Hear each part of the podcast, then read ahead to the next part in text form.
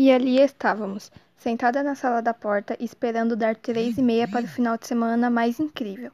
E alguém no fundo da sala grita.